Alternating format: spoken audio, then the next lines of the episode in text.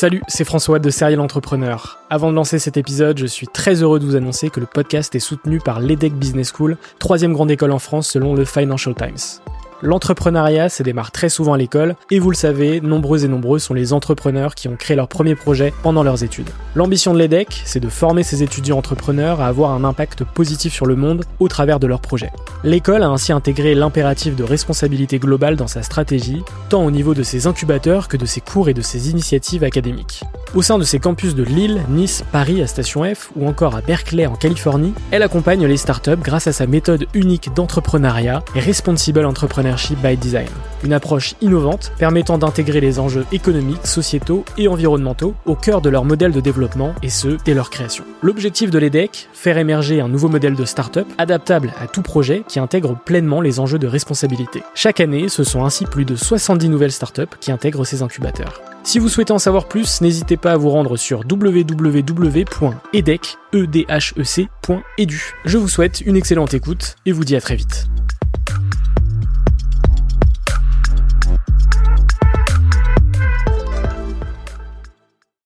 Bienvenue sur Serial Entrepreneur, le podcast des entrepreneurs.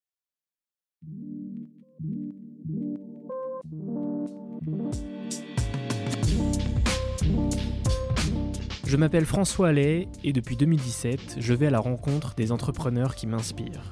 P M E, start-up, grandes entreprises, la mission de Serial Entrepreneur est de mettre en avant toute la diversité de l'entrepreneuriat francophone.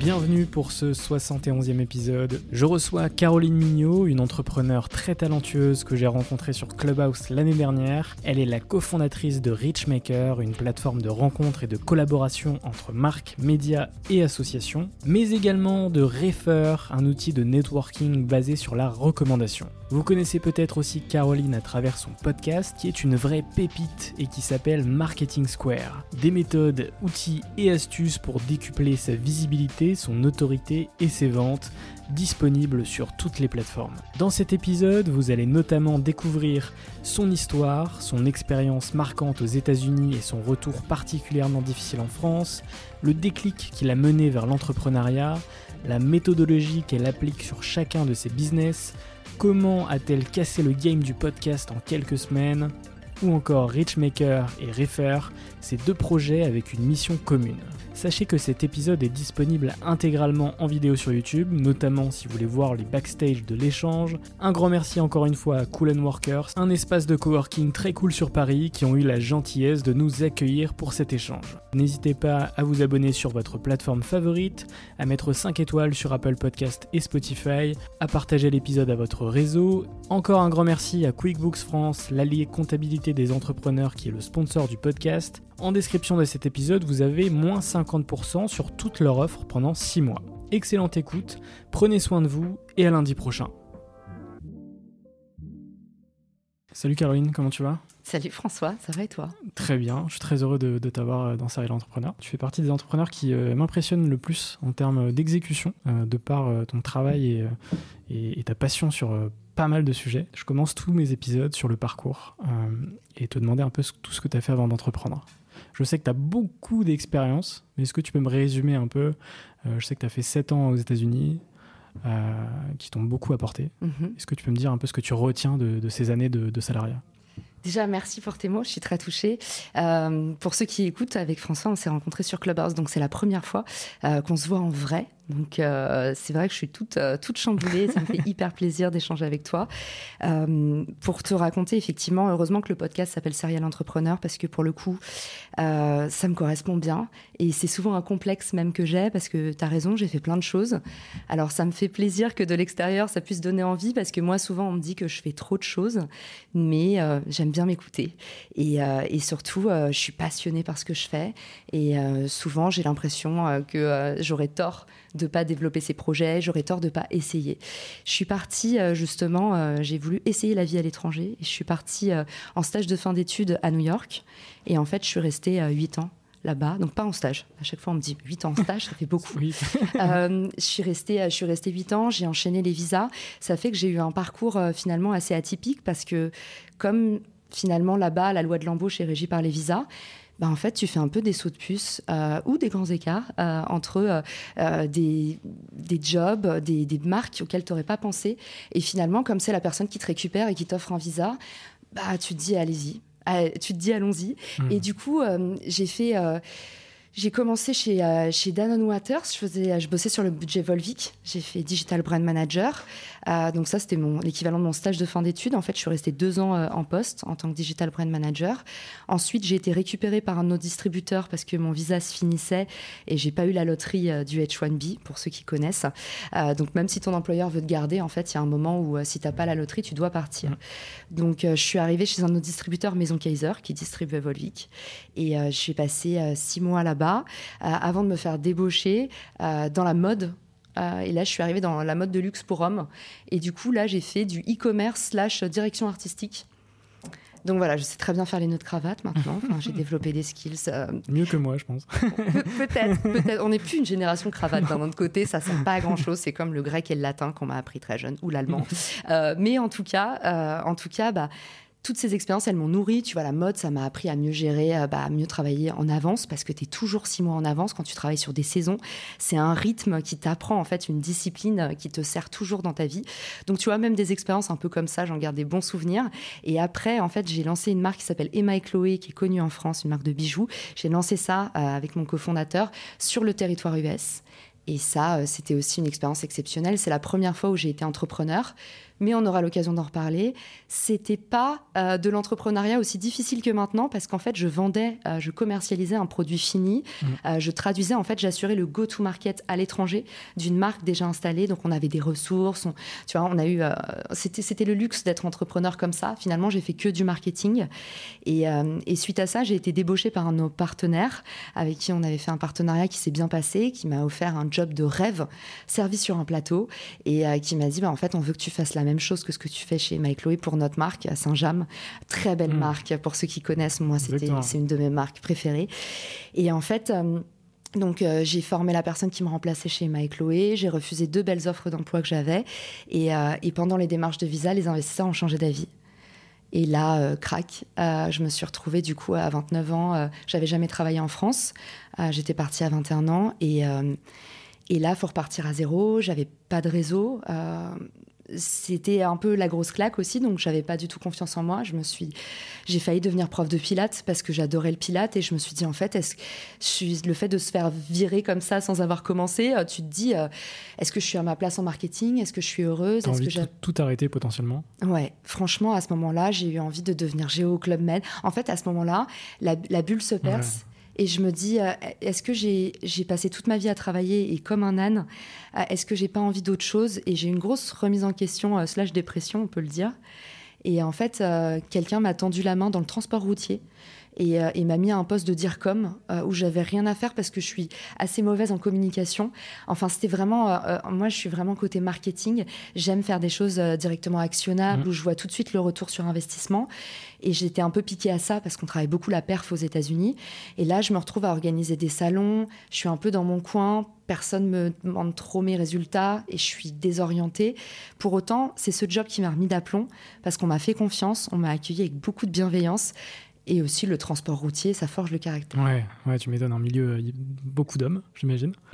Beaucoup d'hommes, euh, un petit peu de machisme, mais, euh, ouais. mais en même temps, euh, moi, mon équipe a été, a été incroyable. J'ai mmh. trop de chance et, et en même temps, euh, bah, c'est, ça forge le caractère parce que c'est une industrie qui est surtout, euh, c'est pas tellement une question de genre, c'est une industrie qui est tellement difficile, tellement monolithique, c'est tellement des gens qui ont pas, qui se sont pas transformés, qui n'ont pas le réflexe digital, mmh. que quand tu arrives et que tu as connu que ça, euh, que le côté New Wave, tu vois, la petite Startup Nation, notre microcosme à nous, bah, ça a été une vraie épreuve et, euh, et une bénédiction euh, de, de pouvoir euh, aussi euh, apprendre euh, de tout ça. Ouais, et puis vraiment le côté aussi changement euh, aussi de, d'état d'esprit, de culture, parce que quand tu passes euh, sept huit ans aux États-Unis et que tu reviens en France, euh, pas par choix, ouais. euh, mais par, euh, voilà, par défaut, mmh. forcément, le, le, y, y, y a quand même un petit choc. Euh...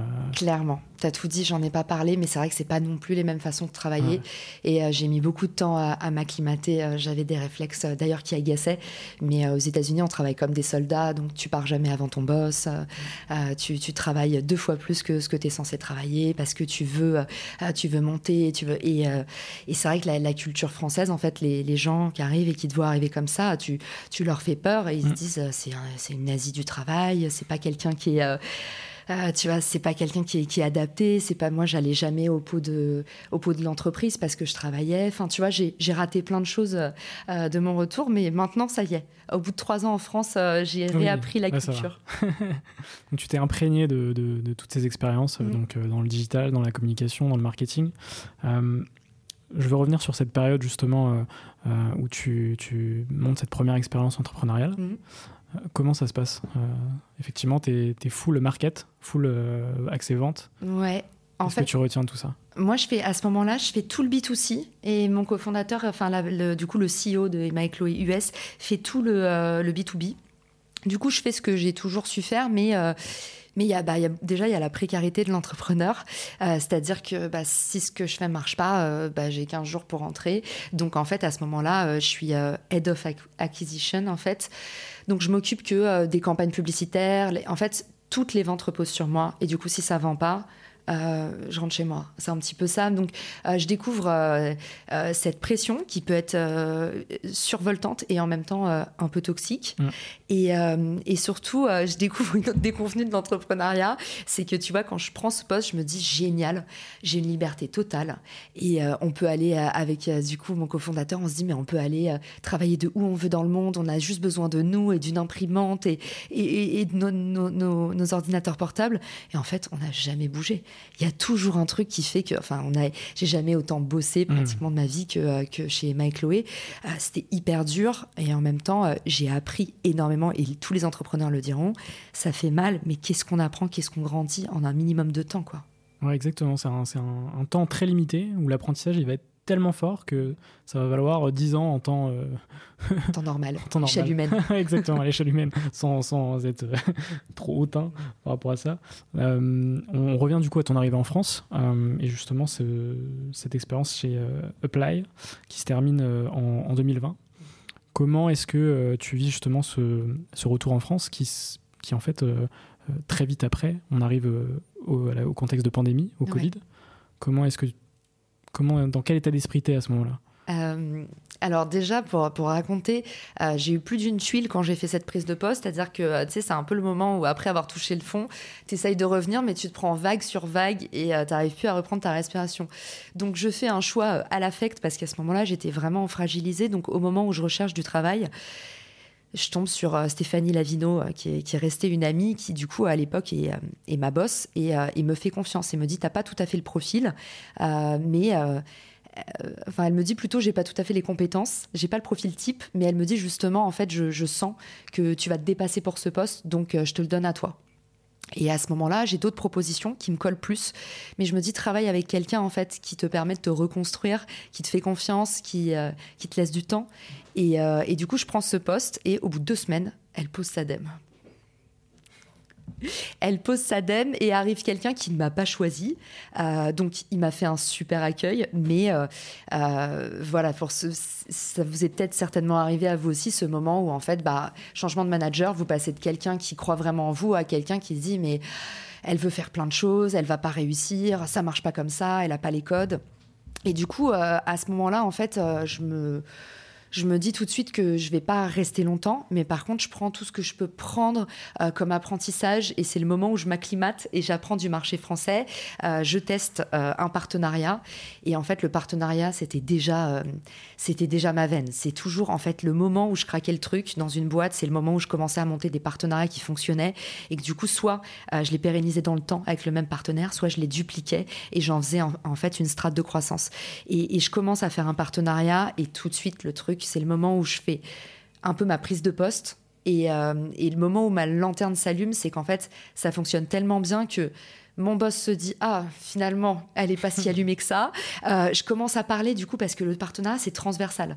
Donc, tu commences à parler aux autres départements. Moi, j'étais malheureuse parce qu'on me disait un peu euh, « T'es dire comme, tu fais euh, euh, le, les salons, les cartes de visite. » En fait, on ramassait tout ce que les autres euh, voulaient pas et on était un peu euh, la, poubelle, euh, la poubelle de la boîte, tu vois. Mmh. Et en fait, à ce moment-là, Euh, bah, je parle avec les équipes produits. Moi, je, je suis mort du tech. On aura l'occasion d'en parler certainement. Je sais que toi aussi.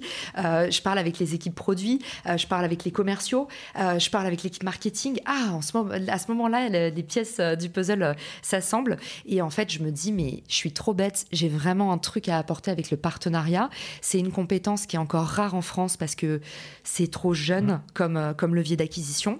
Et, euh, et à ce moment-là, je me dis, il faudrait que je lance un, un SaaS pour faire du partenariat, pour en fait mettre mon savoir-faire accessible à tous, parce que je me dis, j'ai dans la tête de me dire à ce moment-là, en fait, ce que je fais, j'ai pas inventé la poudre, c'est une méthode que j'applique, une méthode qui fonctionne, et on peut la systématiser, on peut la sassifier. Donc, okay. euh, et sur un marché, effectivement, euh, tout neuf, sur lequel euh, le partenariat euh, n'existe pas ou existe très peu, où les boîtes voient ça comme euh, une perte de temps. De, exactement, ouais. comme euh, pas mal de sujets. Euh, Donc cette idée, elle émerge d'une... d'un partenariat réussi, et à le moment où, au bout de trois mois en poste, euh, bah, tout d'un coup, je sens que... il se passe quelque chose, les coûts d'acquisition baissent, euh, l'équipe contenu me considère, euh, et je me dis, waouh, enfin, me considère. Ils me considéraient déjà, mais c'est le mo- il y a eu le waouh effect, et je me suis dit, en fait, tous les moments dans ma vie où j'ai déclenché un waouh effect, et eh ben, c'était quand je, je craquais les partenariats, et je me suis dit, c'est mon truc, et d'autant plus en France. Et en fait, le Covid arrive à ce moment-là. Et là, je me dis, il y a peut-être un momentum. On m'avait toujours dit, j'avais toujours voulu lancer une boîte dans le partenariat, une agence, un truc. Et, et à ce moment-là, je me dis, il y a enfin peut-être un momentum, parce que les gens n'ont plus le choix. Il y a tellement de compétition. Les ressources s'amenuisent, les budgets disparaissent. Il faut, euh, il faut essayer de le faire, même si on m'avait dit, t'as pas de, t'as pas de compétiteur, t'as pas de marché. Là, je me dis, peut-être que ça va être moi, le premier compétiteur pour les autres. Peut-être que je vais ouvrir le marché. Et, euh, et je commence euh, à développer ça en parallèle de ma boîte, en parallèle de, de mon, de mon commences poste. Tu commences en side ? Je commence en side avec cinq personnes à manager et toutes mes preuves à faire dans une prise de poste. Donc, c'était folklore. Ouais, un side euh, les, les soirs et les week-ends, quoi. Ouais, exactement. Et même une partie de la matinée, parce que du coup, euh, le début de l'équipe... En fait, je briefe euh, mon équipe à moi du projet que, que je lance, ReachMaker. Euh, le matin à huit heures, je fais le check-in des équipes. Euh, à neuf heures, j'ai mon check-in à moi dans mon taf. Et à dix-neuf heures, je déclenche, hop, je fais le check-out. Et pendant la nuit, je bosse sur ce qui a été fait et, et je prépare la journée du lendemain. Jusqu'au moment où tu lâches ton taf ? Ouais, euh, en fait, c'est plutôt mon taf qui me lâche, euh, figure-toi. Euh, parce qu'à ce moment-là, en fait, je commence à faire du LinkedIn.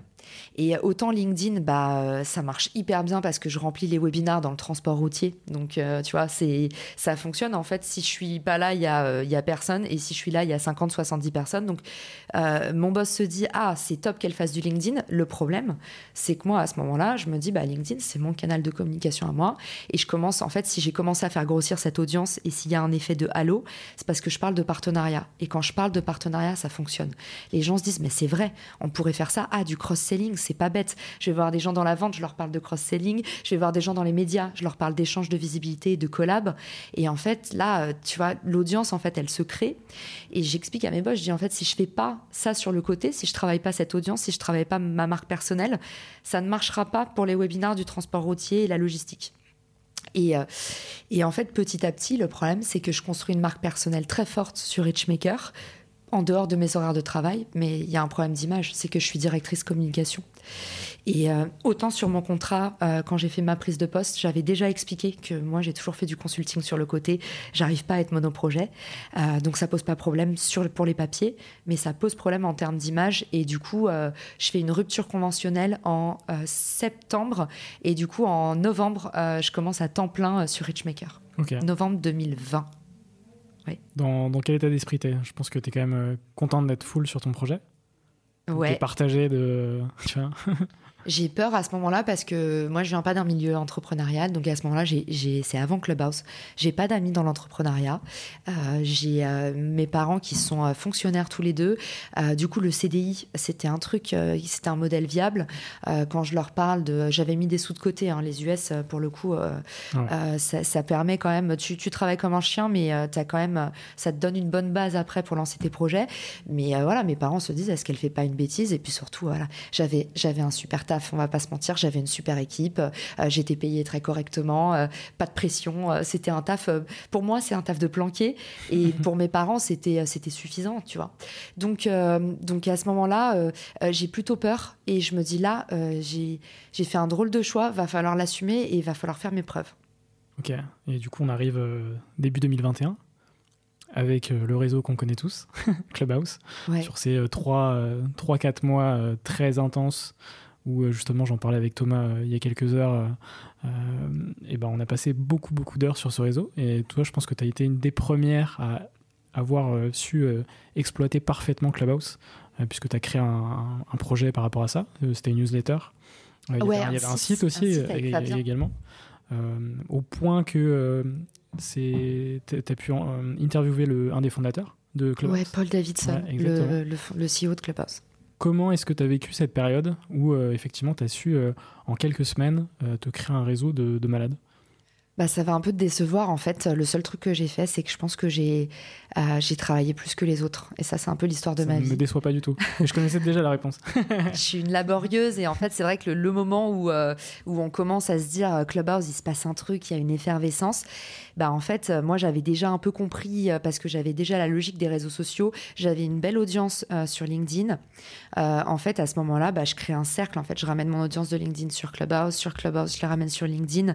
Euh, entre temps, je rencontre Fabien Ferreira euh, qui euh, juste me, me complète, parce que moi j'ai jamais aimé travailler seule, je suis un animal social, donc euh, si j'avais pas rencontré Fabien, j'aurais rien fait déjà, euh, et Thomas et plein d'autres personnes qui, qui m'ont entourée, qui m'ont beaucoup apporté. Euh, en fait, à ce moment-là, on lance le média de Clubhouse, et en fait on commence à créer bah, une, une communauté intra Clubhouse, une communauté de francophones. Donc on fait l'accueil aux nouveaux, tout ce que, en fait, tout ce que Clubhouse euh, U S, dépassé par sa croissance, peut pas le faire, bah, nous on le staff en France, et en fait on devient un peu bah, le club de référence de euh, on accueille les nouveaux, euh, on aide les gens à mieux utiliser Clubhouse, on leur apprend comment fonctionnent les algorithmes. Euh, moi, il y avait plein de gens, en fait. La frontière était très étanche entre euh, euh, LinkedIn et Clubhouse. Beaucoup d'entrepreneurs, de solopreneurs, de gens qui ont envie aussi de craquer le truc de comment trouver des clients. Et euh, donc, on fait, euh, on fait du live audit. Euh, on apprend en étant imparfait. Et, euh, et en fait, petit à petit, euh, ouais, l'audience se crée. Et moi, je me fais mon réseau surtout. Ouais, moi exactement. Aussi. Effectivement, il n'y a pas de hasard. Cette capacité d'exécution, c'est via justement cette force de travail. Mmh. Et en plus, on verra euh, par la suite. Mais euh, finalement, tu appliques le même modèle par la suite sur LinkedIn. Euh, et sur le podcast, euh, c'est-à-dire que LinkedIn, pareil, en, quel, en quelques mois, mm. euh, t'exploses tout sur LinkedIn. En, le podcast, je crois que t'as mis trois à quatre semaines pour défoncer le game du podcast euh, avec euh, Marketing Square.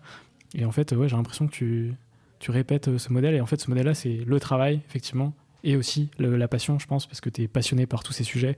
Et, euh, et tu fais pas ça juste euh, pour euh, l'audience. Et, euh, voilà, non, c'est, surtout euh, pas. C'est, c'est, euh... Si je devais donner la méthode, alors parce que le travail, c'est très générique, ceux mmh. qui nous écoutent peuvent se dire « Oh là là, merci les conseils bateaux de Caroline. » On n'est euh, pas là pour des tips pratiques.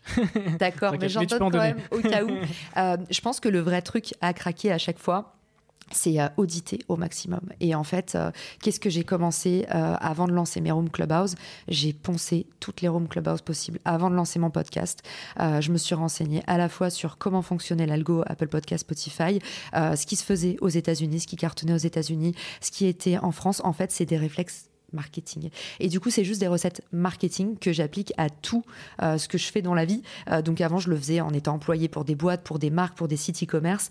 Euh, après, du coup, je l'ai fait pour ma marque personnelle, et après, je l'ai fait pour euh, les médias euh, que j'ai lancés. Mais c'est vraiment, alors, le travail, oui, faire le extra mile, euh, toujours, il faut être brûlé à ça, la passion, ingrédient mmh. indispensable, euh, et le faire avec vérité aussi, parce que si c'est pour faire grossir ton audience, ça va rapidement soit s'essouffler, soit euh, c'est les, toi. Les, les gens vont vite le voir, de toute façon. Les gens le voient, et même toi, en fait, t'es mmh. pas fier de tout. Enfin, euh, au, en fin de compte, à quoi bon? Moi, j'aime bien l'expression euh, hyper morbide qui dit euh, on va tous au même endroit, mais c'est vrai, enfin, tout ce qu'on fait dans la vie, c'est pas amasser une fortune, c'est ouais. fabriquer des souvenirs, donc euh, t'as intérêt à, à le faire, euh, t'as intérêt à le faire avec vérité, en étant aligné. Et du coup, voilà, je, j'audite au maximum, je comprends comment c'est fait, euh, je crée mon réseau. Ça, c'est aussi hyper important d'avoir bah, des collègues. Tu vois, nous, sur Clubhouse, la vraie recette de croissance, et pareil pour le podcast, c'est travailler avec les autres et pas contre les autres. Tu vois, c'est euh, j'invite là, tu m'invites sur ton podcast, tu viendras bientôt sur Marketing Square. On n'est pas en train de se dire ah, elle va me oui, voler euh... mon audience, machin. Mais malheureusement, euh, je te le dis, quatre-vingt-dix pour cent des gens pensent comme ça. Mais ça, est-ce que c'est pas un état d'esprit français, justement? On en parlait dans l'épisode avec mmh. Lucas, justement, euh, qui est lui aussi bah, cette culture ouais. américaine du giving, et, ouais. et même worldwide, puisque mmh. il a vécu au Japon, mais euh, c'est, c'est très français de, de, de toujours se, se voir les autres comme des concurrents. Et... ouais. Et alors qu'on, justement, l'intérêt, c'est de, d'apprendre des autres et, Et cet apprentissage, il se fait en, justement en maximisant les rencontres, les échanges, les échanges naturels, sans intérêt. Et c'est comme ça, finalement, qu'on, qu'on va créer son réseau, tu vois, et de gens qui seront euh, potentiellement des potes, quoi, et pas des, juste des relations professionnelles, LinkedIn, machin chouette, tu vois. Mm. Je pense, pour ne pour pas noircir le trait sur les, les Français, euh, parce que c'est... c'est... c'est... Il y a une vraie raison à ça, c'est que euh, les Français ont beaucoup d'insécurité. Et ça, je l'ai, je l'ai bien gratté parce que c'est les mêmes logiques dans le partenariat. En fait, euh, euh, les gens ont tout le temps l'impression qu'on va leur prendre leur audience, leurs idées, leurs équipes. Et, euh, et ça, ça vient du fait qu'on est, euh, on est des Latins, on se on se pose trop de questions et on a tout le temps euh, peur euh, du coup parce qu'on a peur, euh, on a peur du jugement des autres. On a, en fait, tout vient de cette insécurité. Euh, moi, je pense qu'en fait, quand on est dans cette logique de compétition, c'est une énorme insécurité de euh, je, je n'ai rien à offrir de plus que les autres. Si tu crois en toi, si tu penses que les idées, ça repousse, que même si on te les vole, on va te rendre plus fort parce que tu vas en trouver d'autres et tu vas sans arrêt te dépasser. Si tu penses comme ça, tu vas être invincible. Mais il faut travailler vraiment sur soi. Et c'est là où les Français, en fait, peuvent craquer le truc. C'est, euh, ils ont créé leur propre poison. Mais surtout que c'est aussi ça qui définit euh, ce, qu'est, ce qu'est une culture, finalement. C'est que les Français, enfin, les gens n'y peuvent rien. Ouais. C'est ancré dans, dans, dans l'identité euh, du pays, et cetera. Donc, mais effectivement, comme tu dis, ça peut être craquable et, euh, et faire avancer cette mentalité. Et je pense que ces dernières années, quand même, on voit une évolution. Oui. Euh, alors après, on est dans un microcosme, quand même, un micro-écosystème euh, de gens qui sont dans, dans, dans des domaines similaires et tout, et on ne peut pas généraliser. Mais c'est vrai que la mentalité évolue, et ça, on le voit de ouf euh, ces derniers ans. Bah, c'est l'effet miroir, en fait, c'est dans les deux sens. C'est-à-dire que bah, les premiers qui arrivent et qui commencent par donner, bah, c'est l'effet papillon. Ça va créer un truc incroyable. À l'inverse, et ça, ça m'arrive aussi tout le temps, hein. Bah, quand il y a quelqu'un qui te la met à l'envers, tu te dis « Ah, bah, je me ferai plus avoir. Bah, » euh, on a tous le réflexe de se dire « Ah, je le ferai plus. » Et du coup, la prochaine personne qui voudra me prendre ça, bah, je lui donnerai que ça. Pour pas... On est tous comme ça. Hein. Et ouais. C'est OK, on n'est pas des saints. Euh, oui, c'est clair. Euh, mais c'est, c'est, du coup... Ça a d'autant plus de valeur. On sait aussi comment craquer le truc. C'est, si toi, tu commences à le faire, bah, tu vas voir que même des gens qui étaient peut-être très cons et te l'ont mis à l'envers une fois, bah, peut-être qu'au fur et à mesure d'avoir, euh, qu'on continue en fait, à tendre la joue, bah, au bout d'un moment, ils vont en avoir marre de mettre des gifles et ils vont commencer aussi. Exactement. C'est l'apprentissage euh, de la vie, finalement. Mmh. Et pareil, c'est, c'est marrant. C'est philosophique aujourd'hui. Ouais, non, mais justement, avec Thomas ce matin, c'était pareil. Donc, ah ouais on a, on a ah, des sujets, toi, on a des sujets ultra parallèles. Et justement, on disait, c'est pas serial entrepreneur, c'est serial philosophe euh, aujourd'hui. euh, on revient sur ReachMaker. Est-ce que ouais. tu peux me résumer un peu les grandes étapes de, de la société, euh, sachant qu'il y a eu peu de temps, mais j'imagine que c'était hyper intense euh, et qu'il euh, y a eu beaucoup de, d'apprentissage, justement. Ouais, clairement. Euh, ReachMaker, du coup, euh, on se rencontre avec mon cofondateur euh, dans le travail, euh, via un post LinkedIn, mais il travaillait dans ma boîte. Et euh, du coup, en juillet, on décide, euh, on décide d'avancer ensemble. J'ai eu énormément de chance. Je pense que c'est très rare. J'ai trouvé mon cofondateur. C'est la troisième personne que j'ai vue. Et euh, j'ai su tout de suite que c'était lui. Et euh, j'ai jamais été déçue. On a une relation. En plus, euh, on est très différents et on est très à distance. On s'est vus deux fois. Je sais pas comment on fait, euh, mais je sais que merci la vie parce que euh, j'ai gagné beaucoup de temps grâce à lui et grâce à cette relation euh, de ouf. Je le rencontre en juillet. On prépare le M V P. Pendant qu'il prépare le M V P, lui, euh, moi, le, donc euh, le, le produit minimum, la, le début de plateforme qu'on crée, euh, qui est du coup un système euh, de... Euh, euh, mythique Tinder version business. En fait, tu arrives sur la plateforme, tu rentres des critères de profil et nous, on te montre quelqu'un qui est compatible avec toi. Donc ça, c'est notre M V P. Pendant qu'il code ça, moi, je suis en train de faire un maximum de tests utilisateurs et du coup, je rencontre un maximum de professionnels dans le marketing. À ce moment-là, je me fais un réseau de malade. Euh, je fais beaucoup de médias parce que du coup, comme les gens me donnent du temps, bah moi, je leur redonne de la visibilité que j'avais déjà commencé à construire. Et en fait, comme ces gens-là, bah, tu vois, typiquement Arthur Obeuf, que tu connais peut-être, je sais pas s'il est passé dans ton podcast, pas mais encore, il y aurait sa place. euh, en tout cas, bah, Arthur Obeuf, typiquement, euh, je le rencontre par ce biais. Euh, donc, où moi, je lui dis, qu'est-ce que tu penses des partenariats, tout ça. Et en fait, euh, je, derrière, bah, je parle de Time for the Planet.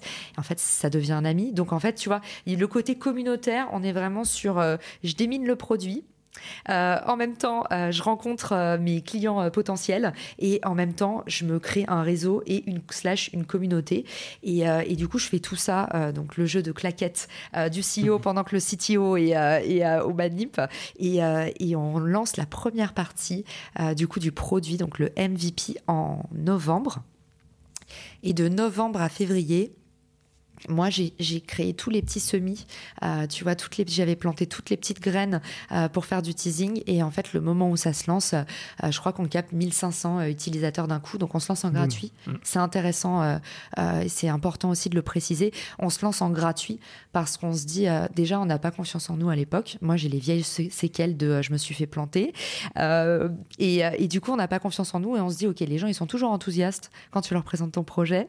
Et euh, est-ce que ça va vraiment suivre dans la pratique? Et là, boum, euh, tout arrive en même temps. On est hyper content, euh, gros succès. En plus, ça nous amène l'effet boule de neige, ça nous amène un peu de presse. Les gens parlent de nous, ça s'auto-nourrit. Et en même temps, on se rend compte que euh, les utilisateurs gratuits sont pas du tout un bon modèle pour ReachMaker parce que ça détruit notre expérience client. Euh, les gens du coup qui créent un compte, qui oublient leur mot de passe, ils recréent un compte. Enfin, en fait, on passe notre temps à, à déminer des échanges pas quali, euh, des échanges de prospection parce qu'au final, euh, t'as toujours des gens qui euh, se disent ah oui, partenariat, euh, je vous offre euh, offre promotionnelle, du coup c'est pas mon Jean, client Jean-Michel mon commercial euh, qui a pas trop compris le, voilà. le concept. C'est ça. euh, et, euh, et en fait à ce moment là du coup on, on, euh, on décide de monétiser le quatorze février, Saint-Valentin, fête de l'amour, et nous on est les cupidons des entreprises. Donc le quatorze février on décide de monétiser euh, ReachMaker. À ce moment-là, le produit marche bien, euh, donc on peut se permettre de le faire. Et en fait, ça nous permet de, bah, de préserver à fond l'expérience.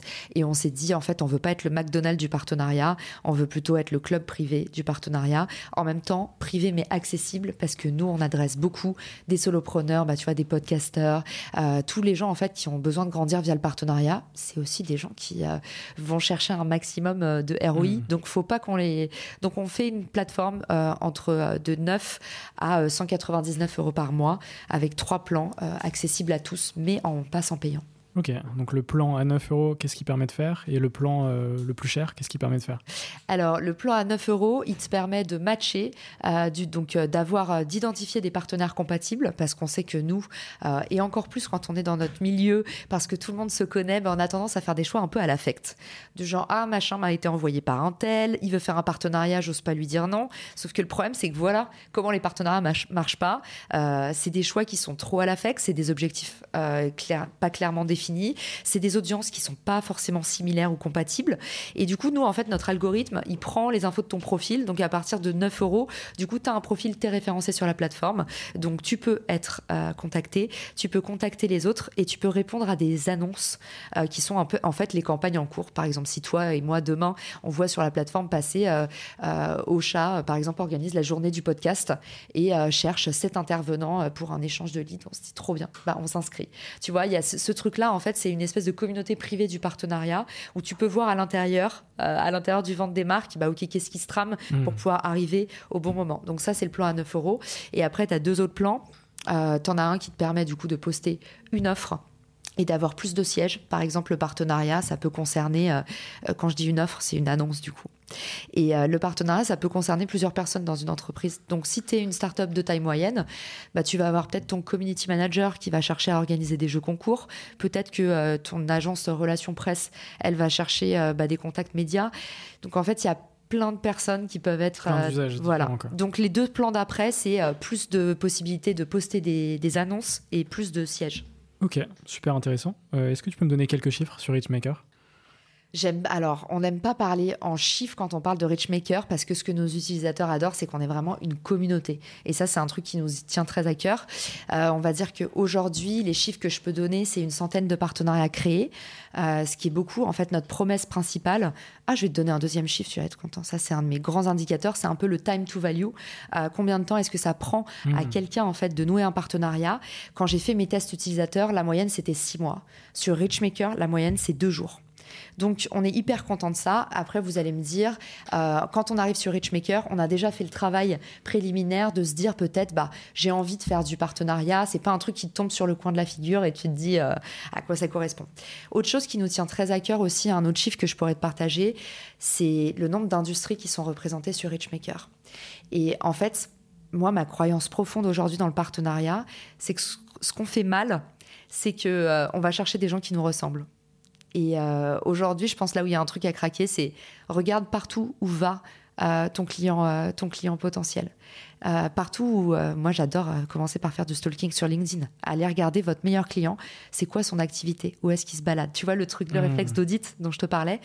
Euh, en fait, sortir de votre industrie, ça va vous permettre d'aller quand même chercher des clients, des clients inattendus, des sacs que vous n'avez pas encore remués, au lieu de rester dans votre silo à euh, remuer le même sac d'audience, à avoir le même message. Donc euh, une centaine d'industries pour pouvoir permettre à chacun bah, de sortir un peu de ses silos euh, et d'aller chercher bah, d'autres types de clients. Ok, bah ouais, deux jours, c'est, c'est impressionnant, hein, franchement, voilà. C'est hyper, euh, hyper rapide. Euh, et pour finir un peu sur euh, ReachMaker, c'est quoi les objectifs futurs ? Alors, les objectifs euh, futurs, le chiffre que je t'ai pas donné, euh, qui quand même, je sais qu'on est dans un dans un podcast d'entrepreneuriat, donc je te le donne, euh, notre M R R, aujourd'hui, on est de trois à cinq, selon les mois, parce qu'on est sans engagement.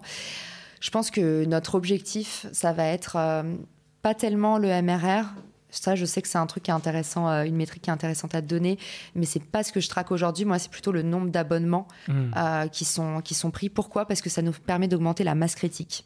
Et aujourd'hui, autant ma première métrique, comme je vous dis, moi, c'est le nombre de partenariats qui sont créés et le time to value. C'est là où je sais qu'en fait, en tant que cofondatrice, bah, je, ce que je fais a de la valeur. La, le deuxième indiciel, c'est d'avoir suffisamment de marques pour scaler. Et c'est là, en fait, où la masse critique, c'est important pour nous aussi de le traquer. Alors, avant de passer euh, à Refer, qui est ton autre projet, on va passer sur ton podcast. Euh, ouais. Alors, je sais que euh, ton podcast ne démarre pas véritablement en septembre deux mille vingt et un, mais que finalement, il y a eu une première V zéro où, effectivement, ouais. euh, tu avais testé des choses, euh, mais sans, sans réel aboutissement. Est-ce que tu peux me, me parler de, de l'histoire de ton podcast ? Alors, t'es dur quand tu dis sans réel aboutissement, parce qu'en non, fait, il mais... y a eu un aboutissement, il n'y a pas eu de résultat. Voilà, c'est, c'est pire. c'est pire. Euh, alors, effectivement, de base, euh, mon côté... Euh, Mon côté content factory, donc euh, en fonction d'un seul contenu, tu l'éclates pour faire un maximum de contenu. Euh, c'est ça qui permet d'assurer justement bah, la vélocité opérationnelle que tu mentionnais. Le fait d'aller vite, c'est euh, beaucoup euh, comprendre comment distribuer intelligemment tes contenus. Et à ce moment-là, euh, prise d'une épiphanie, je me dis, mais tous les lives que je fais sur LinkedIn, je pourrais mettre la bande-son en podcast pour aller chercher une autre audience. Donc là, t'es en mode euh, replay, quoi. Je suis en mode replay, donc je fais tous les trucs qu'il ne faut pas faire. Un titre éclaté, les rendez-vous du co-marketing, alors que personne ne sait ce que c'est le co-marketing, c'est mon but de l'expliquer. Euh, des, euh, euh, des formats très longs, euh, dans lesquels les invités euh, tous euh, boivent des verres d'eau. Enfin, tu vois, c'est comme à la maison, donc à écouter, euh, c'est une plaie. À voir, ça va, parce que tu es dans l'énergie du truc. À écouter, c'est terrible. Et puis, un, un format pas fait pour le podcast, euh, puisque du coup, je leur dis, bah, vous voyez... Euh, enfin, j'utilise plein de référentiels qui sont trop frustrants quand t'es podcasteur. Euh, tu sais que euh, tu peux pas... Si tout ce que tu vois, il faut que tu l'expliques à ton audience. Donc, en fait, bah, là, tu vois, il y a les questions dans le chat. Certaines, je les lis pas parce qu'on les voit à l'écran. Enfin, c'est pas du tout optimisé. Et, euh, et du coup, effectivement, four complet. Mais ça me ça me prenait pas de temps d'un autre côté, donc je m'en étais pas euh, je m'en étais pas souciée. Et en fait, euh, il y a une trêve estivale sur Clubhouse, on faisait notre room euh, du coup euh, tous les jours à l'époque de neuf heures à dix heures. Il y a une trêve estivale euh, de juillet à août. Et là, il se passe plein de choses, il y a il y a plusieurs euh, signaux forts. Le premier signal fort, c'est que sur Clubhouse, tout le monde disait oh, « Toute la valeur que vous partagez dans vos rooms, c'est trop dommage qu'il n'y ait pas de replay ». La deuxième chose, c'est que à ce moment-là, j'ai pris confiance en moi en termes de public speaking, ce que je savais très mal faire quand j'ai commencé Clubhouse. Hein. Euh, c'est un vrai exercice et comme j'ai fait bah, des centaines, des milliers de rooms même peut-être, bah, du coup, euh, c'est vrai que je suis, j'ai, j'ai, j'ai appris à le faire mieux et du coup, comme toujours, quand on devient bon dans quelque chose, et ben, d'un autre côté, on, on commence à aimer le faire. Et à ce moment-là, je suis un peu mordue et, et j'ai pris goût à animer des choses, à avoir des invités.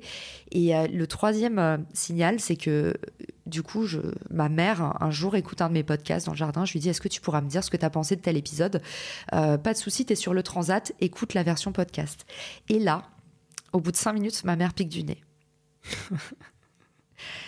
Il faut savoir que j'ai la chance, et je sais à quel point c'est une chance, d'avoir une mère euh, ultra euh, euh, supporter de tout ce que je fais. Ma mère trouve toujours tout ce que je fais super.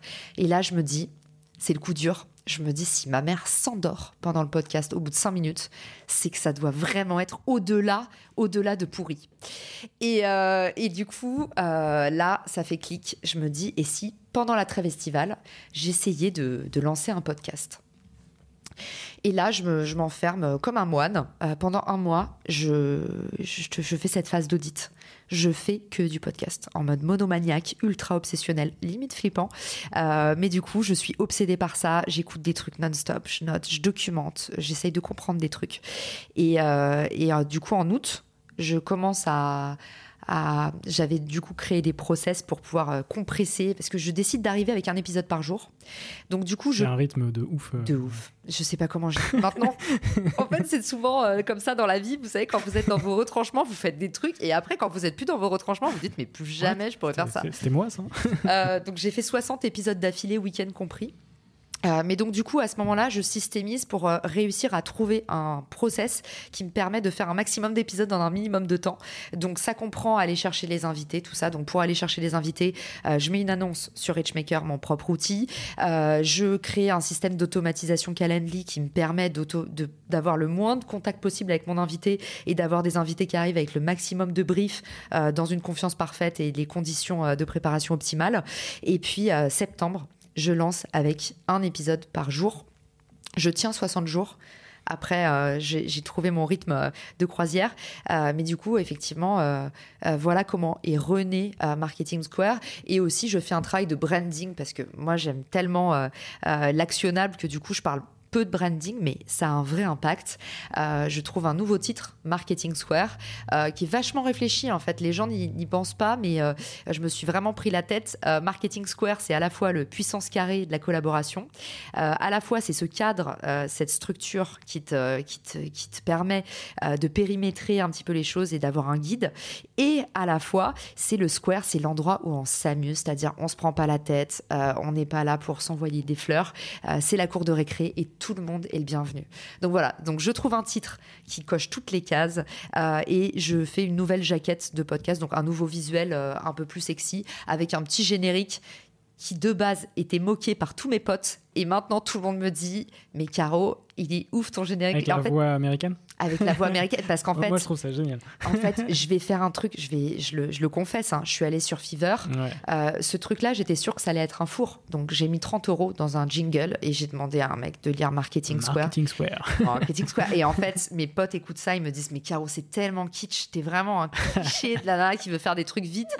T'as pas de branding, c'est nul. » Et en fait, c'est tellement décalé que... Et ça, justement, le, le fait de... Bah, on se prend pas la tête, c'est l'esprit du podcast. C'est un peu... C'est un peu rock'n'roll, c'est un peu, euh, euh, c'est un peu cliché, mais en même temps, c'est fait avec le cœur et c'est rigolo et ça détonne à ce moment-là. Format court, un épisode par jour, un générique what the fuck que personne ne comprend, des invités qu'on n'a jamais vus. En fait, moi, je me dis, tout le monde fait la stratégie des gros invités, je fais la stratégie des petits invités, mais des grands généreux.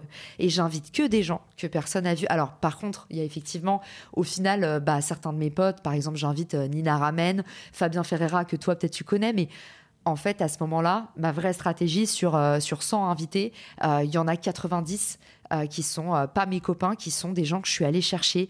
Euh, la lettre de Poudlard, euh, je vois un post LinkedIn qui me plaît sur une thématique, j'utilise les hashtags à l'ancienne, je vois un post qui me plaît sur une thématique et j'envoie un message en disant « J'adore ton post, il faut qu'on fasse un sujet là-dessus, viens en parler dans le podcast. » Et improbable et à, à contre-courant, mais euh, euh, sur un malentendu, ça a marché. Ouais, donc un, un format court, euh, dix à quinze minutes, vingt minutes max, je crois. T'es, t'es allé jusqu'à... À l'époque, je faisais, à l'époque, je faisais du dix minutes, ouais, euh, ouais dix à vingt minutes. Maintenant, euh, sur les beaux invités comme Lucas, par exemple, des mecs qui ont trop de choses à dire. Impossible de faire dix minutes. Donc, euh, je fais trente-cinq ouais, et en même temps, j'alterne. Et oui, ça, c'est exactement un bon hack ouais, euh, aussi. Euh, le, le, vrai, euh, le vrai truc, c'est si, si vous faites des formats longs, bah, en fait, mettez des formats teasers. Comme ça, en fait, ça vous permet quand même d'avoir des épisodes plus courts qui créent plus de récurrence, qui laissent le rendez-vous actif pour les gens qui ont mis l'abonnement sur les plateformes de streaming et qui vous permet d'avoir du rewatch et du, du, de la réécoute. Et voilà. Donc, exactement, alterner les formats, c'est une bonne pratique. C'est et pas donc grave. En un à deux mois, tu casses le game du podcast français euh, au point d'être dans les coups de cœur d'Apple euh, sur l'année deux mille vingt et un et en étant la seule podcastrice indépendante mm. euh, de la sélection. Je crois qu'il n'y a que des studios... Pas, euh, mais t'as raison, ouais. Il n'y a que des studios pro euh, à côté, donc c'est... C'est ouf. Bah, ça, a été, euh, ça a été ma lettre de Poudlard. Et on va peut-être avoir l'occasion d'en parler. De, tu vois, toutes les, les, les petites actions que tu fais pour les autres, il y a un moment où euh, euh, ça, ça découle sur toi, la loi de l'attraction. Euh, j'ai reçu ma lettre de Poudlard. Euh, en, donc, je lance le podcast en septembre. En novembre, je reçois un email de Apple euh, Podcast qui me dit que euh, je dois garder le silence. Alors, le truc le plus dur de ma, dur de ma vie.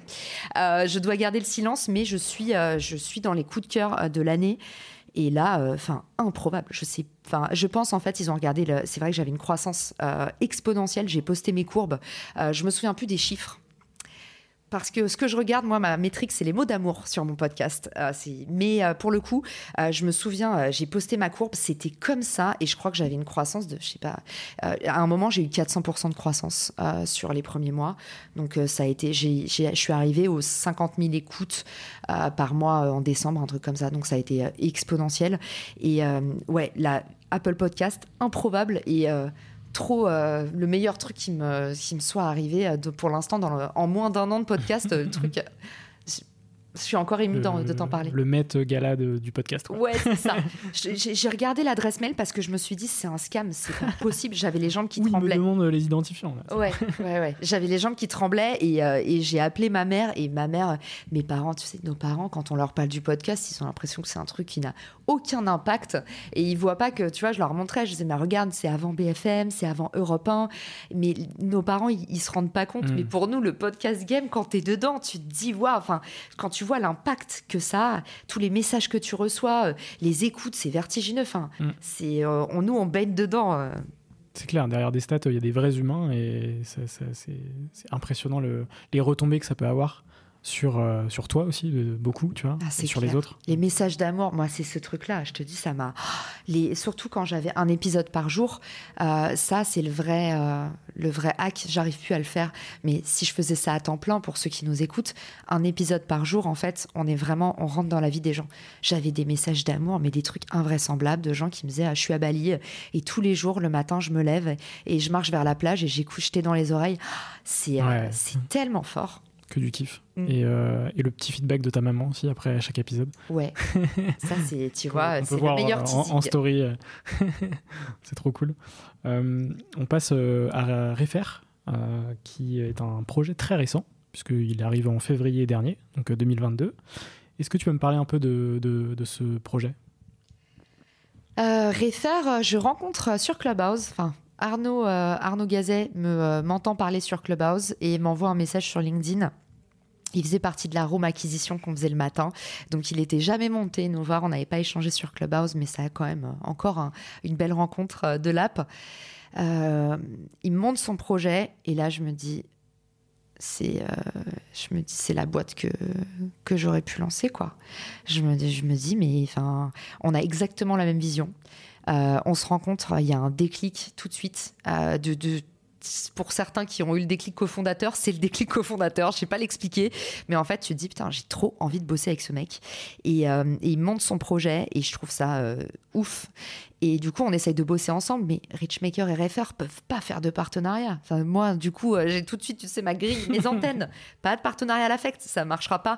C'est, on n'est pas, on n'adresse pas du tout le même marché.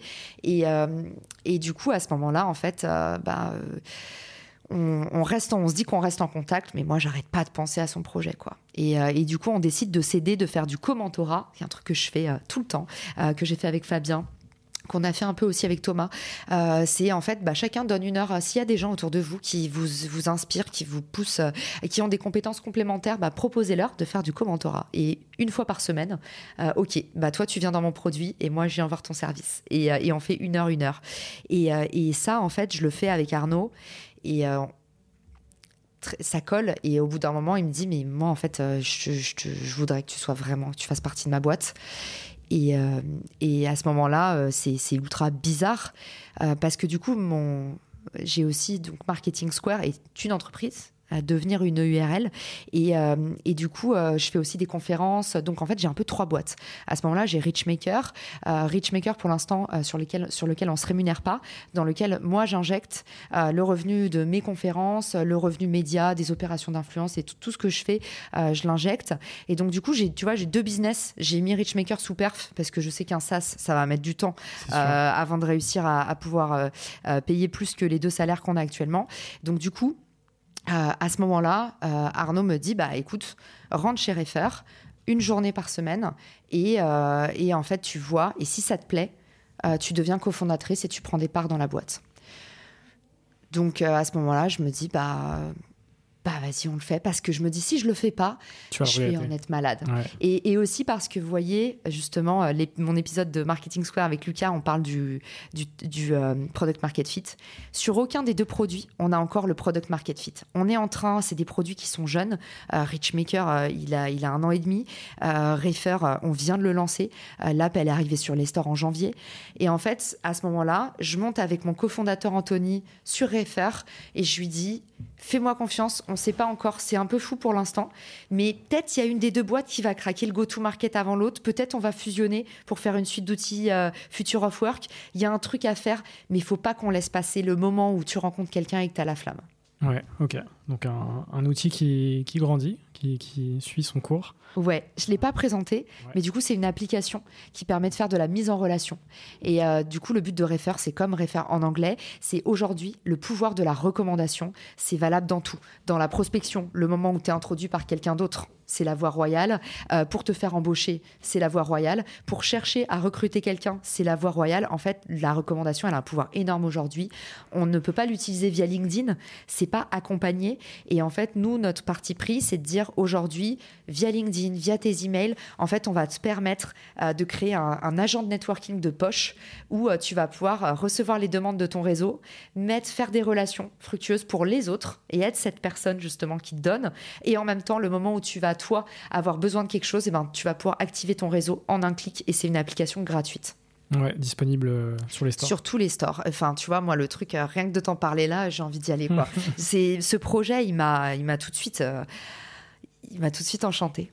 Trop bien. Euh, on va pouvoir passer à la partie bilan avec deux petites questions sur ton, ton aventure, ouais. Sur tes aventures. Euh, quel a été le moment le plus difficile ? Les, alors le moment difficile euh, là qu'on vient d'avoir, c'est sur euh, c'est sur Refer, c'est la partie euh, Network Challenge. En fait, on a fait, c'est un problème de riche, mais euh, c'est le truc un peu le plus dangereux dans l'entrepreneuriat. Et je passe mon temps à le dire, on se prépare pas assez au succès.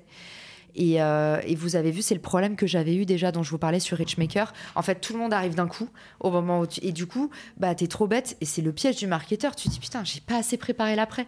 En fait, j'ai fait des scénarios B C D au cas où ça marche pas. Mais j'ai pas prévu le moment où potentiellement tout le monde arrive en même temps sur une plateforme buggée euh, et, et tout le monde veut plus. Et, tout, et comment tu, tu gères et tu contiens ce truc-là ? On a eu la même chose sur Refer. On a lancé un challenge. Et en fait, le challenge a pris... En fait, on, on se rendait compte que les gens arrivaient sur l'application et euh, ils trouvaient ça génial. Trop bien, j'ai, je vais pouvoir demander de l'aide à mon réseau en un clic et euh, solliciter quinze personnes en un clic. Mais en fait, la friction qu'on avait, c'est qu'ils disaient « bah, je connais pas, je connais personne ». Et en fait, on se disait « mais t'as mille cinq cents contacts LinkedIn ». Et là, tu es en train de me dire que tu ne sais pas à qui demander ? Bah ouais, parce qu'en fait, les gens sont anonymes sur LinkedIn. On ne se rencontre pas vraiment. Euh, les gens ont peur d'aller vers les autres parce qu'eux-mêmes, ils ne se sont pas vraiment présentés à leur réseau. Donc, je crée un Network Challenge et je dis, voilà, objectif, gratuit, ouvert à tous. Euh, je vous prépare des posts clés en main, des textes à trous pour que vous puissiez en fait vous mettre le pied à l'étrier pour poster facilement sur LinkedIn avec le bon cadre euh, pour vous mettre en avant. Et en fait, derrière, on crée une communauté qui s'alimente au fur et à mesure. Euh, vous arrivez dans le challenge et, et fait boule de neige et vous recrutez d'autres personnes. Donc, tous les posts, en fait, à la fin, c'est euh, bah, si vous voulez vous aussi euh, rejoindre le challenge, écrivez-moi. Donc, en plus, on responsabilise les gens et on leur dit, bah, tu deviens acteur. C'est ton challenge aussi. Tu deviens acteur de ça et t'aides de nouveaux membres. Et en fait, tous ensemble, on fait grandir le collectif. Et, et ce truc-là a tellement bien pris qu'on est passé en un mois à cinq cents membres. Et là, euh, arrive le moment où tu perds un peu pied. Et l'effet retort, tu, tu fais un truc bien. Et en fait, attention, parce que si tu gères pas bien l'après, ça peut, peut vite ouais. te, te dépasser, quoi. Ouais.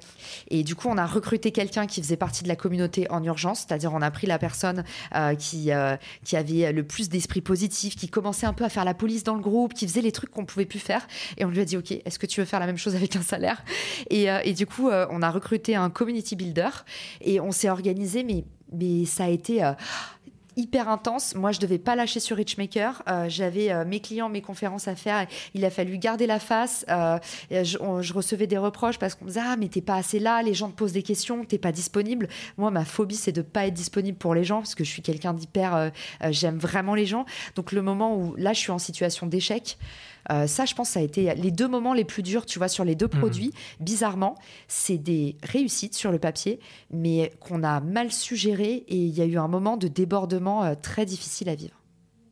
Et la deuxième question, c'est de quoi es-tu la plus fière aujourd'hui ? Euh, la plus fière aujourd'hui, je pense qu'on crée de la magie, que ce soit dans les partenariats sur ReachMaker qu'on a, qu'on a noué, et, ou sur euh, le ref, donc, l'application Refer, mais pour l'instant même le Refer Challenge, parce que c'est le vrai état de grâce qu'on a eu. On a recruté euh, deux mille utilisateurs, deux mille cinq cents utilisateurs sur l'app, mais encore une fois, l'important, c'est pas les chiffres, c'est les messages d'amour qu'on reçoit, euh, les, les gens qui nous disent « j'ai fait une rencontre qui a changé ma vie » et les gens qui nous disent « grâce à ce challenge, grâce au fait de, d'être entouré ». D'avoir commencé à créer du réseau, d'avoir été accompagnée dans mes premiers posts parce que c'est super dur de comprendre comment poster, bah maintenant, j'ai pris mon envol et j'adore ça et j'enseigne aux autres. Ça, tu vois, ça me donne des frissons rien de t'en parler parce que c'est, c'est le truc, euh, ouais, les, de toute façon, c'est...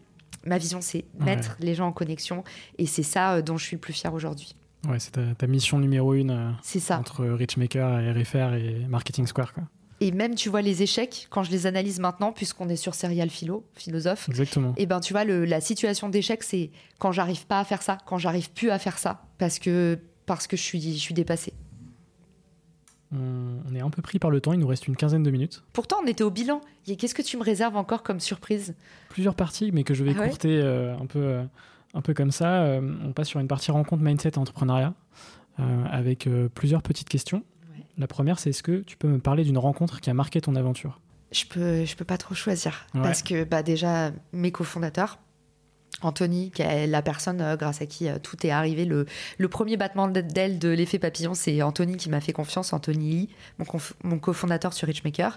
Euh, Arnaud Gazet, euh, c'est euh, quelqu'un de hyper important pour moi euh, aussi. Euh, et puis, euh, j'ai envie de te dire, euh, sans être cofondateur, cofondateur, Fabien Ferreira, c'est juste euh, quelqu'un qui m'a allumé toutes mes lucarnes et, et je pense qu'au moment où je commence Clubhouse, euh, il a été aussi l'effet papillon de, euh, bah, tu vois, c'est peut-être grâce à lui que j'ai lancé le podcast parce que c'est avec lui que j'ai fait les rooms, c'est avec lui que je me suis éclatée, c'est un super entrepreneur et du coup, euh, j'ai grandi à ses côtés parce que moi, j'étais un stagiaire entrepreneur et... Euh, c'est incroyable tout ce qu'il m'a apporté. Guillaume Giraudet, qui est arrivé après, euh, qui fait du S E O, pas du tout la même chose que moi, tu vois, sortez de vos industries, euh, qui juste est d'une, d'une bienveillance, d'une bonté, d'une générosité euh, sans pareil, et avec qui, en fait, on passe des moments euh, de kiff. J'ai, je peux pas choisir parce que je, je passe ma vie à rencontrer des gens, et en fait, à chaque journée, j'ai pas passé une bonne journée si j'ai pas fait une belle rencontre. Je veux jamais arrêter ce truc-là. C'est mon, c'est mon moteur, c'est mon essence. Ce sera la, la meilleure réponse à ma question. Hein. euh, quel conseil donnes-tu aux personnes qui se lancent dans l'entrepreneuriat, justement ? euh... Là, c'est dur de ne pas dire un poncif. Hein. Moi, je ne suis pas très douée pour les, les, la, l'inspiration. Euh, je dirais que euh, moi, j'aime beaucoup euh, apprendre en faisant. Et du coup, bah, ça, c'est à la fois la notion euh, d'humilité. Euh, part toujours du principe que euh, tu n'as rien craqué du tout, euh, que les likes, euh, ça ne veut rien dire. Que... Donc, en fait, apprendre en faisant, c'est... il te reste toujours des choses à faire. Et aussi, ça permet de se décomplexer et de se lancer plus facilement parce que tu acceptes le fait que quand tu commences quelque chose, tu es mauvais. Est-ce que tu peux me donner une erreur euh, à ne pas faire, justement ? Aucune. Moi, j'aime bien dire les erreurs, c'est les apprentissages. Maintenant, il y a un truc quand même, euh, si, des, des choses qui sont des erreurs, c'est quand tu fais des dégâts sur les autres. Euh, je pense que euh, les erreurs qu'il ne faut, faut pas faire dans l'entrepreneuriat, c'est faire peser son stress aux autres. Euh, c'est euh, euh, faire peser son stress aux autres... Euh, des comportements, euh, je sais pas, au sein de ton équipe où euh, tu vois, t'as pas le temps de t'occuper d'eux, tu leur fais sentir euh, déconsidérés, invisibles. Tu vois, moi je déteste quand euh, mes alternants, par exemple, euh, je leur annule un meeting parce que je leur dis finalement j'ai pas le temps. Euh, ça, je pense que en fait sur le long terme, c'est des comportements maltraitants. Enfin, en tout cas, tu vois, de, euh, je pense que voilà, mmh. c'est, s'il y a des erreurs, pour moi, c'est le moment en fait où il y a quelqu'un qui pâtit de ce que tu fais euh, et du coup, ça peut être euh, bah, un client euh, dont tu euh, résous pas la, la solution, euh, ton cofondateur euh, que t'es écoute pas assez, euh, tes équipes avec qui tu passes pas assez de temps. Voilà, je pense que c'est ça. On va passer à une, une partie que j'ai rajoutée sur cette, cette nouvelle Mais saison. Non. Si, exactement. Wow. Exclusivité mondiale. Exactement. Euh, Thomas a eu le droit aussi à cette petite partie euh, euh, personnalisée. Je vais te donner trois, trois phrases et euh, à chaque fois, tu vas me dire si c'est vrai ou faux et, euh, et tu vas justifier avec euh, une ou deux phrases. Euh, ok, ouais. Je m'attends au pire. Est-ce que c'est genre je n'ai jamais ? Pas du tout. Non, non, c'est en mode euh, bah, c'est un peu... Tu, tu vas voir. Okay. Le premier, c'est les partenariats, c'est uniquement fait pour les marques. Faux. Alors, tout ce que je t'ai dit depuis le début, t'as c'est rien exprès. Écouté. C'est euh, c'est, les partenariats, c'est fait pour tout le monde. Les créateurs de contenu, les solopreneurs, euh, ceux qui sont euh, employés dans une boîte, euh, ceux, qui, euh, euh, ceux, qui sont, alors, euh, ceux qui sont à la tête d'une start-up, c'est, c'est fait pour, euh, pour tous ceux qui veulent grandir plus intelligemment. Voilà. La différence de culture entre les États-Unis et la France est abyssale. Vrai. Euh, vrai à cent pour cent. Euh, je l'ai, je l'ai expliqué tout à l'heure, donc je ne vais pas vous redire les mêmes choses, mais effectivement, il euh, y a, y a quand même... Les Américains, ils ont des défauts aussi. Euh, par contre, c'est que c'est vrai que les Américains, ils sont moins doués pour créer des relations profondes. Alors nous, on, a, on met beaucoup de remparts. Euh, donc c'est, c'est, difficile, euh, c'est difficile d'accès et du coup, ça crée des insécurités chez tout le monde. Mais d'un autre côté, euh, on arrive très bien à, à être hyper loyaux. Et, euh, et ça, euh, la sincérité, c'est aussi hyper important dans le business. Exactement. Et la troisième, c'est il faut publier à minima une fois par jour sur LinkedIn pour créer une audience. Faux. Euh, faux. La vélocité, elle est importante, mais seulement si vous pouvez la tenir et si c'est votre format. Euh, moi, j'aime les formats courts. Donc euh, voilà, mon podcast est court. Euh, je suis faite pour ce format. Euh, j'écoute aussi des formats longs. Euh, j'écoute ton podcast. J'écoute d'autres podcasts qui sont des podcasts de quarante-cinq minutes, même parfois de trois heures. Euh, il faut vous écouter. Euh, qu'est-ce que vous êtes capable de produire de plus qualitatif en un minimum de temps ? Si c'est un format long, ça peut avoir très quali, ça peut avoir plus d'impact que euh, six posts éclatés euh, qui créent euh, une série. Euh, voilà. Et écoutez-vous. Le plus important, c'est la valeur, effectivement, de... de suivre ce qu'on veut faire. Euh, et je vais terminer par quelques questions, parce qu'au final, on, on a le temps de, de conclure euh, tranquillement. Je fais une petite parenthèse, c'est mon côté euh, professeur. Euh, le plus important, c'est vrai que c'est la valeur, mais c'est surtout savoir fixer des rendez-vous. Et du coup, voilà, l'idée, c'est pas... Euh, si vous avez un rythme, même si c'est une fois par mois, vous allez pouvoir créer un rendez-vous, et c'est ça qui ouais, est important. Je suis d'accord. Et je pense que pour tous les projets, si la fréquence n'est pas là, ça ne peut pas fonctionner. Donc, il faut absolument, justement, créer ce, ce rendez-vous... Euh, Pour, pour développer son audience. Voilà, au cas où, pour ceux qui nous écoutent, c'est cadeau. Exactement. euh, la partie finale, plusieurs petites questions rapides. Euh, le premier, est-ce que ça, est-ce que tu as un livre à me conseiller ? Euh, là, je suis en train de lire euh, « Déchaînez-vous ». C'est, euh, ça m'a été envoyé par un copain que, que j'avais à New York, qui s'appelle Aubry Mispoulet. Et il a sorti son livre. Et du coup, euh, euh, je suis en train de le lire en ce moment. Je vais bientôt le recevoir dans le podcast. Ça me fait aussi plaisir euh, qu'on en parle dans ton podcast parce que j'ai envie de lui apporter de la lumière et je suis hyper fière euh, de lui. Aussi, ça donne un coup de vieux. Le moment où tes potes commencent à sortir des livres, tu te dis « Putain, ça y est, j'ai trente ans euh, ». Ou en tout cas, euh, tu te dis « Waouh, on n'est plus des ados ». Et je l'ai connu dans une période où on, on faisait que la fête, on avait vingt-deux ans. Donc voilà, euh, je vous recommande Déchaînez-vous de Aubry euh, Mispoulet euh, qui parle de justement bah, comment euh, euh, créer une marque forte. On note euh, la reco. Euh, est-ce que tu as un film ou une série à me conseiller ? Oui. Alors euh, là, ça va faire un peu cagole de la com. euh, mais je, j'ai regardé, sur euh, pour ceux qui ont l'Apple T V, j'ai regardé euh, We Crush. Et en fait, c'est l'histoire de WeWork et de comment ah oui, justement euh, okay. une boîte n'a pas euh, géré son hypercroissance. Et bah, on le sait, hein, euh, le, un des facteurs euh, principaux d'échec chez les startups, c'est, c'est l'hypercroissance. C'est fou, c'est un problème de riche finalement. Et c'est ce dont on parlait, tu vois, sur pas bien savoir gérer l'après. La série est géniale. C'est Jared Leto qui a tombé par terre. Et puis surtout, bah, pour ceux qui complexent un peu de prendre du temps libre à regarder une série, à faire du binge-watching alors que vous avez plein de trucs à faire pour vos clients, eh ben, ça, vous aide, ça vous élève quand même euh, parce que ça reste un truc qui vous nourrit l'esprit et qui vous, euh, vous aguerrit à l'entrepreneuriat. Ok, bon, on l'avait déjà conseillé et c'est vrai que ça a l'air pas mal, donc... Euh... Que je c'est un peu avis. cliché. Je préviens, c'est, c'est un peu nénette, euh... c'est, euh, c'est un peu midinette parfois. On mais... valide, on n'est on est pas contre le cliché, il n'y a pas de souci. Euh, si tu pouvais racheter n'importe quelle boîte, ce serait laquelle, sans limite financière? Acheter n'importe quelle boîte? Waouh. Bah franchement, euh, ça fait un peu mégalo, mais moi j'adore mes boîtes. Euh, j'ai pas envie d'en acheter une autre. Euh, j'en ai déjà pas mal en plus, maintenant vous le savez, moi j'ai plutôt un problème de est-ce que, est-ce que tu veux que j'en ferme une? euh, non, je, j'achèterai aucune autre boîte que les miennes, je mettrai des sous dans, dans mes boîtes parce que j'y crois à fond. Je pense qu'on on a besoin de temps et on a besoin de, d'apprendre et de comprendre encore plein de trucs. euh, y a-t-il une question que tu aurais aimé que je te pose mais que je ne t'ai pas posée? Quand est-ce que tu viens sur Marketing Square? Bientôt, bientôt.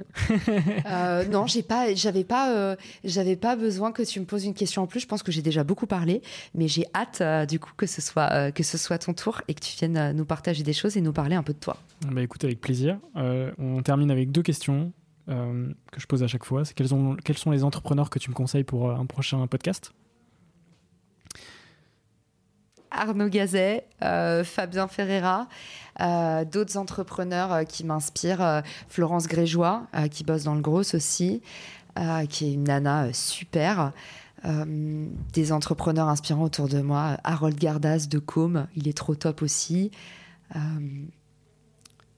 Ils, ils sont tous trop top. J'ai deux, en fait, à chaque fois que je donne un nom, je me dis, il faut aussi que je conseille, euh, euh, que je conseille une autre personne. Mais en tout cas, euh, je pense que euh, ce serait top que tu fasses venir des solopreneurs parce que c'est eux qui ont le plus besoin de lumière en ce moment, parce que c'est hyper difficile. Et, et j'espère, on a une mission en tant que podcasteur de donner de la lumière à ceux qui en ont pas assez. Du coup, les start-upers qui ont des boîtes qui sont déjà des super boîtes, c'est top. C'est top pour l'inspiration.